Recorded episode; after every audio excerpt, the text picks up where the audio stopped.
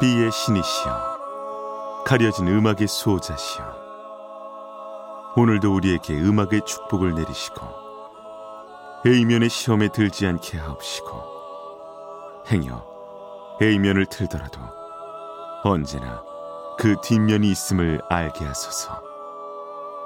그리하여 다만 한 곡이라도 건져갈 수 있기를. 비맨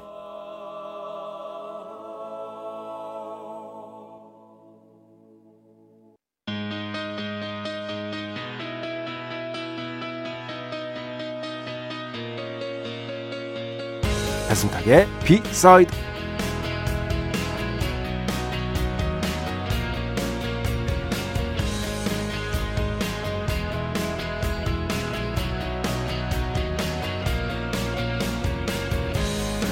(20대) 때는 그랬습니다. 삶을 개척하고 가능성의 폭을 어떻게든 넓히고 싶었습니다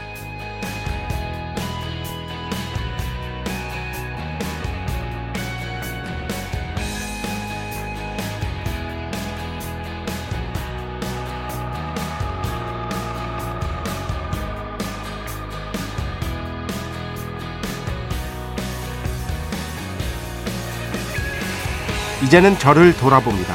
가능성을 탐사하기보다는 자신의 한계가 어디까지인지를 정확하게 인식해야 할 시간. 스케줄을 관리하고 일의 양을 조절합니다. 만약 이건 무리다 싶은 경우 잘 거절한 뒤에 미련두지 않습니다. 어느 정도 보이는 것 같습니다. 이번 생에 제가 읽어놓은 깊이와 너비가 이 정도구나 감이 오는 나이가 된 것 같습니다. 더 이상 넓어지지 않아도 괜찮습니다. 다만 아주 조금 일지언정 더 깊어질 수 있는 삶이었으면 좋겠습니다. 애초에 넓게 파지 않으면 깊이 팔 수도 없는 거잖아요. 제 능력 안에서 지금까지 충분히 넓게 판 것 같습니다. 이제부터는 깊이 팔 시간입니다. 2023년 10월 2일 월요일 배순탁의 B side 시작합니다.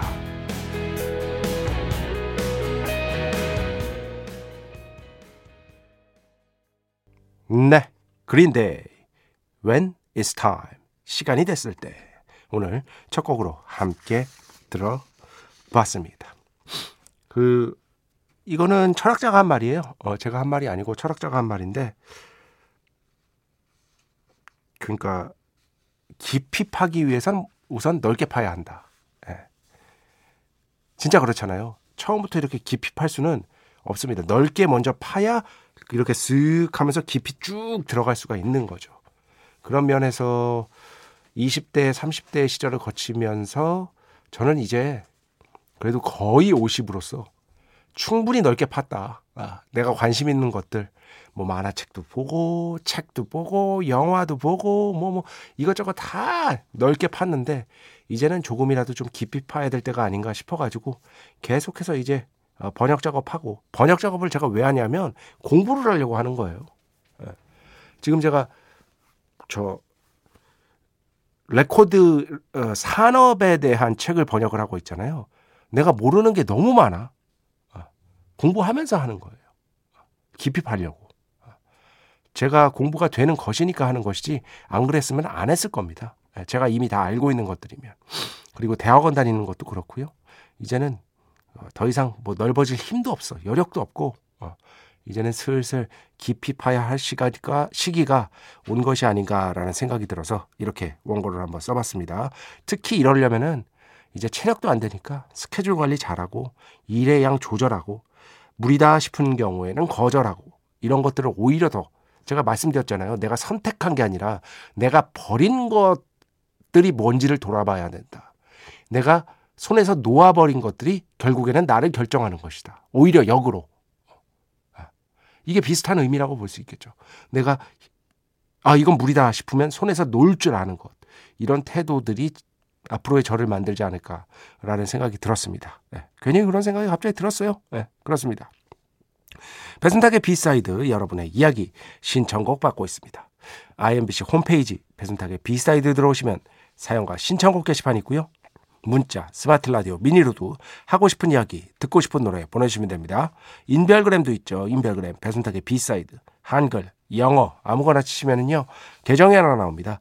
제가 선곡표만 열심히 올리고 있는 배순탁의 B side 공식 인별그램 계정으로 DM 받고 있습니다. direct message 댓글로는 받지 않고 있다. DM으로 사연, 신청곡, 고민상담, 일상의 사소한 이야기들 많이 많이 보내주시기 바랍니다. 문자는 샵 8000번, 짧은 건 50원, 긴 건 100원의 정보 이용료가 추가되고요. 미니는 아시죠? 무료입니다. 참여해주신 분들 중에 저희가 정성스럽게 뽑아서 B의 성수, Holy Water 비타민 음료, 비타민 음료 드리겠습니다. 자, 우리 프로의 자랑이죠. 광고 듣겠습니다. 배순탁의 회사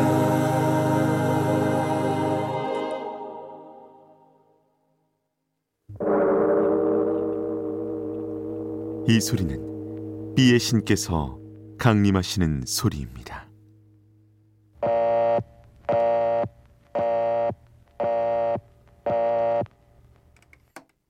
B의 신께서 강림하셔서 저 B의 메신저 배순탁, 순탁배, 라이언배, 베이션토를 통해 존귀한 음악 가사해 주시는 그러한 시간입니다. B의 곡 시간 매일 코나 자 오늘은 악동 뮤지션의 음악을 가져왔습니다.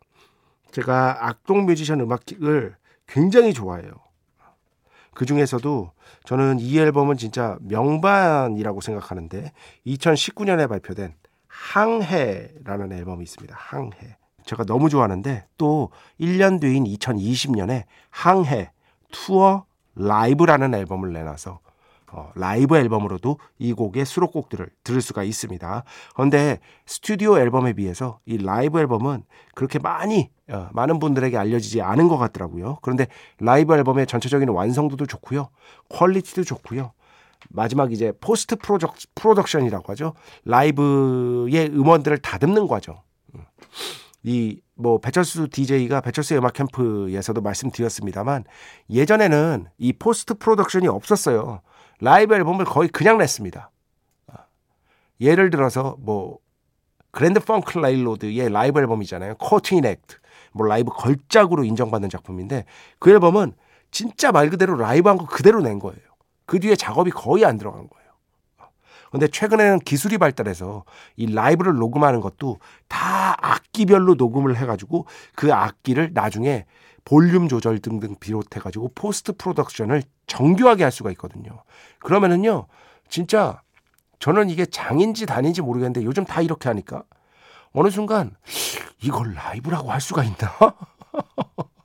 그런 생각이 들 때가 있어요. 너무 매만져가지고. 너무 심하게 매만져가지고. 저는 그런 경향에 대해서는 제가 옛날 사람이라 그런지 몰라도 조금 반대하는 편입니다. 라이브는 완성되지 않음으로써 매력적인 거거든요. 약간 비어 있을 수도 있고요. 조금 거칠 수도 있고요. 어느 순간에는 틀릴 수도 있고요. 그죠? 근데 그런 것들도 다 담아내는 게 라이브인데 틀린 것까지 다 고친다니까요. 라이브에서. 연주가 틀릴 수 있잖아요. 그런 것까지 다 수정을 해요. 그럼 이거를 라이브라고 볼 수가 있는가? 예를 들어서 스티비 원더의 Fingertips, 스티비 원더의 최초의 빌보드 싱글 차트 1위 곡이죠. 그러면은 제가 예전에 마음의 소리에서 한번 들려드렸을 거예요. 그거 음원 들어보시면은요, 연주자의 목소리가 들립니다. 거기에. 맨 처음에. 연주자가 뭐라고 하는지 아세요? 잘 들어보면 들려요. 야, 키가 뭐야? 키가 뭐야?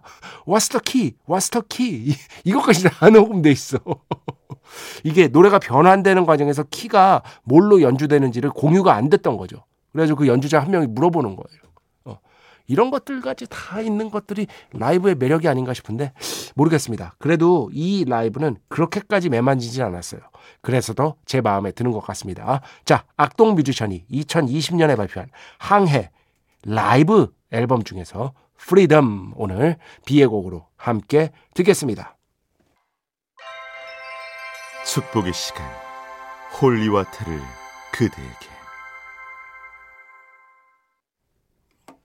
축복의 시간 holy water를 그대에게 축복 내려드리는 그러한 시간입니다. 제가 그 지난주에 이제 제가 의외로 밴드 티셔츠나 이런 거에 관심이 없다. 막 그렇게 사 모으고 그러지 않는다. 라고 말씀을 드렸잖아요.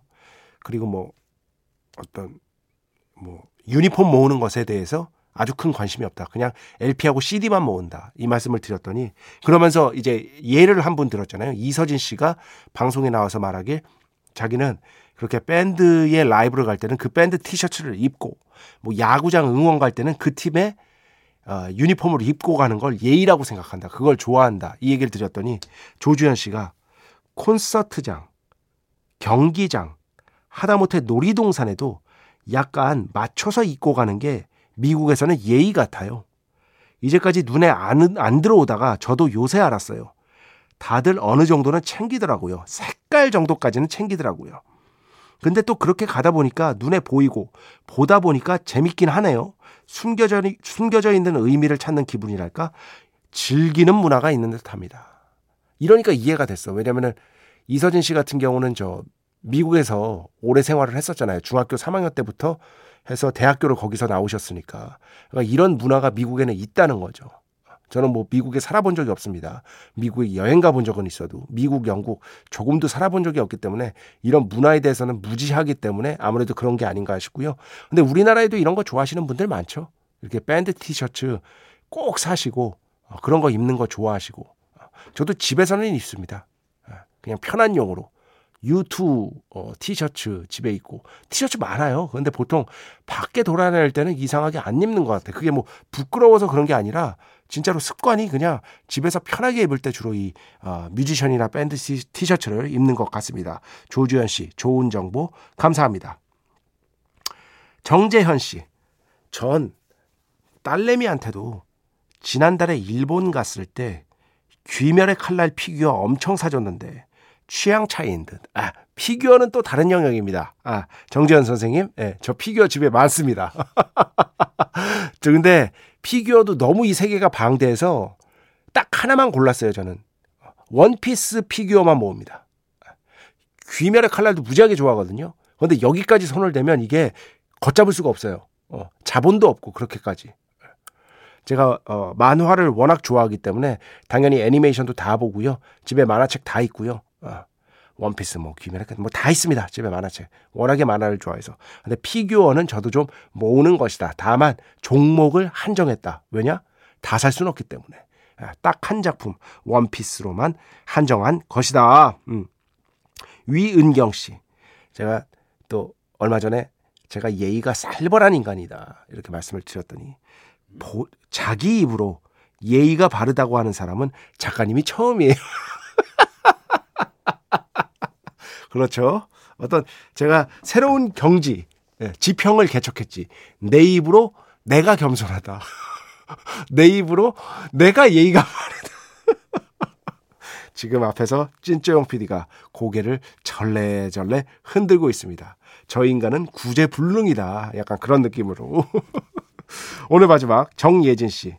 그래도 배 작가님 관심 있으신 게 있으신 것 같아요. 헤어스타일. 아, 이거는 어떻게 보면 역설이에요. 뭐냐면 전 제 헤어스타일에 아주 관심이 없습니다만 관심이 있습니다. 왜냐? 변하지 않으므로. 변하지 않으므로. 저는 정말 이 헤어스타일, 바가지 머리를요, 거의 바꾼 적이 없습니다. 그래서 어떤 분이 물어보셨는데 그 홈페이지 사진은 그래도 조금 이렇게 꾸미고 하신 거죠? 했는데 어, 1도 안 꾸민 겁니다. 그대로 그냥 그 트레이닝복만 입고 찍은 거예요. 그런데 그것도 B컷이에요. 그러니까 사진 작가께서 이제 DJ를 하기로 하면은 저 MBC 지하에 이제 사진 찍는 데가 있거든요. 거기 사진 작가께서 이제 좀 뭐랄까 좀 카메라 좀 이렇게 매만지고 이렇게 화질 좀 보고 이러려고 툭툭툭툭 찍으면서 점검하잖아요. 그 점검할 때 나온 사진이에요. 정식 사진이 아니에요. 근데 그 점검하는 사진을 쭉쭉 돌려보다가 여러분이 보시고 있는 그 홈페이지 사진이 나왔을 때 거기 방 안에 있는 모두가 왜 그런지 모르겠는데 빵 터졌어. 그냥 다 같이 빵 터졌어. 김나영 PD 포함해서. 그래서 그 사진으로 아, 고르게 된 것이다. 네, 여튼 하나도 매만진 거 아닙니다. 저는 언제나 똑같습니다. 일관성이란 측면에선 내 머리만 한 게 없어. 어, 내 헤어스타일만 한 게 없습니다.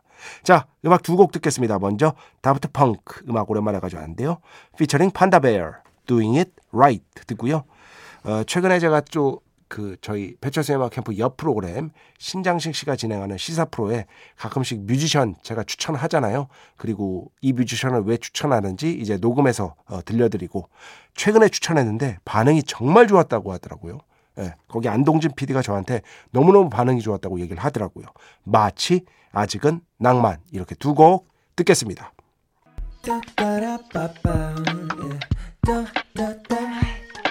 배순탁의 B-side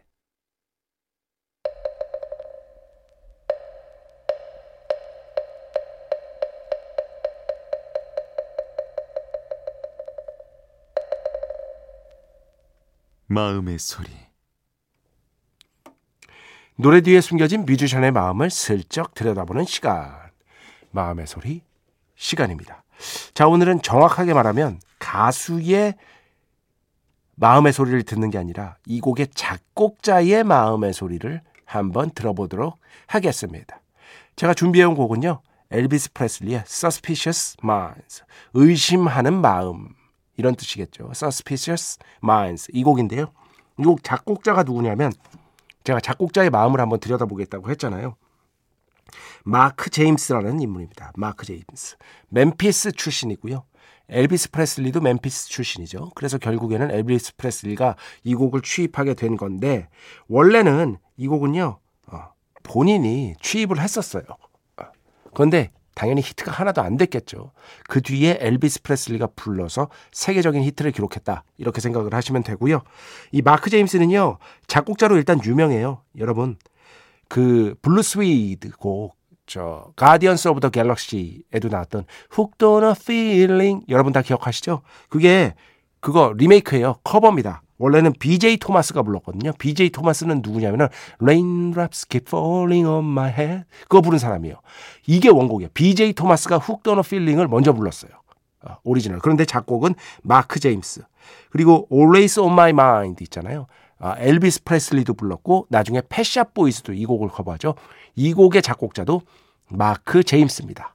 근데 마크 제임스가 자기도 가수가 해보고 싶었던 거죠. 이 곡을 그래서 Suspicious Minds를 취입했는데 망했다. 근데 이 곡은 무슨 얘기냐면은요. 이 마크 제임스의 부인이 있었대요. 부인이 있었고 결혼한 상태였는데 어린 시절의 연인에 대한 감정 같은 것들이 결혼한 상태였는데 아직 남아 있었대요. 그 감정을 갖고 어, 있었던 상태에서 부인도 그 어린 시절의 연인을 알고 있었대요. 그래서 부인이 항상 저 사람 혹시 그 어린 시절 연인에 대한 감정이 아직 남아 있는 게 아닐까? 이렇게 해가지고 굉장히 좀, 아, 좀, 우리 요즘 말로 하면 의처증? 그런 것들이 좀 있었나 봐요. 그래서 마크 제임스 본인이 굉장히 아 의부증이겠죠 이거는 의부증 같은 게 있었나 봐요. 그래가지고 마크 제임스 본인이 그것 때문에 굉장히 힘들어했다고 합니다. 그거를 음악으로 옮긴 게 바로 이 Suspicious Minds라고 하고요. 이걸 노래해서 자기가 그래도 자기의 어떤 굉장히 사적인 내밀한 얘기니까 내가 한번 불러봐야겠다. 라는 어떤 마음을 먹었는데 안타깝게도 실패하고 엘비스 프레슬리가 어느 날 멤피스에 자기가 자주 사용하는 스튜디오에서 이 곡을 우연히 들었는데 어? 이거 내가 부르면 딱이겠는데 해가지고 바로 녹음에 들어갔다고 합니다. 그런데 이게 엘비스 프레슬리가 이전까지 몇 년 동안 히트곡이 없는 상태였거든요. 약간 위기였어요.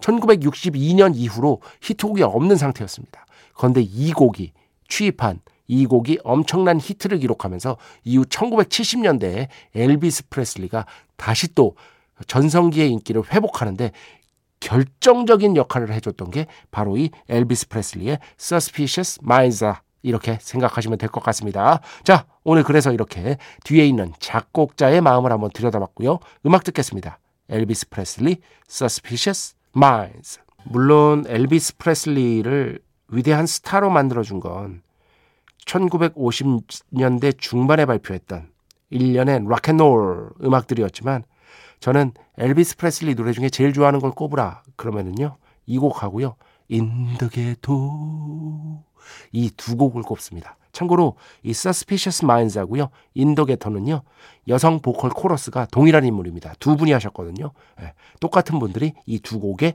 코러스를 맡았습니다. 정말 멋진 노래들이죠.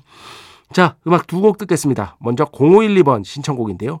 작가님, 꽃노래 틀어주세요. 네, 구스타프 랑게의 작품이죠. 로라 크루세마크의 연주로 듣겠습니다. 작품 번호 39 Flower Song 꽃노래 먼저 듣고요. 그 뒤에는요. 7775번 신청곡입니다. 네, 그렇게 B스럽진 않지만 라디오에서 못 들은 지 오래된 것 같아 신청곡 남기, 남깁니다. 누군가에겐 처음 듣는 신선함이 깃들기를. 배철수 음악 캠프에서도 나간 지 너무 오래됐기 때문에 이곡 어, B side에서 들려드리도록 하겠습니다. Bandits, Another Sad Song 이렇게 두 곡 듣겠습니다. 네, 총 세 곡이었습니다. 마지막에 들으신 이보연 씨의 신청곡이었습니다. 콜드플레이 곡을 finger style로 편곡한 곡 신청해 봅니다. 안토인 듀포 Talk. 네, 콜드플레이 음악인데 기타 연주로 편곡을 했습니다. 멋지죠? 이 곡 들었고요. 그전에는요. Bandits의 음악이었습니다. Another Sad Song. 그리고 그전에는 로라 크루세마크, Flower Song, 꽃노래, 우리가 보통 이렇게 부르죠. 구스타프 랑게의 작품이었습니다. 자, 마지막으로 사연 하나 인별그램으로 보내주셨습니다. POK, 포크. 전시회 준비하면서 라디오 듣게 됐는데요. 밤에도 듣고 있습니다. B side 처음 알게 됐는데, 아 음악이 너무 좋아서 좋습니다. 지금 선곡도 좋습니다. 이렇게 진짜 뭐 배철수 음악 캠프도 그렇고 배순탁의 B side도 그렇고 이렇게 전시회 특히 미술 하시는 분들이 라디오 정말 많이 들으시더라고요. 지금 혹시 이렇게 미술 쪽 이렇게 작업하시는 분들 라디오 듣고 계시면은요 마지막 곡 이제 나갈 거거든요.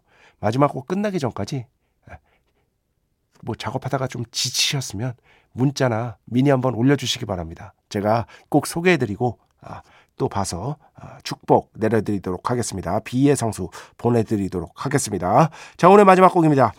브래드 멜다우의 멋진 연주로 가져왔습니다. My Favorite Thing 이 곡 들으면서 오늘 수서 마칩니다.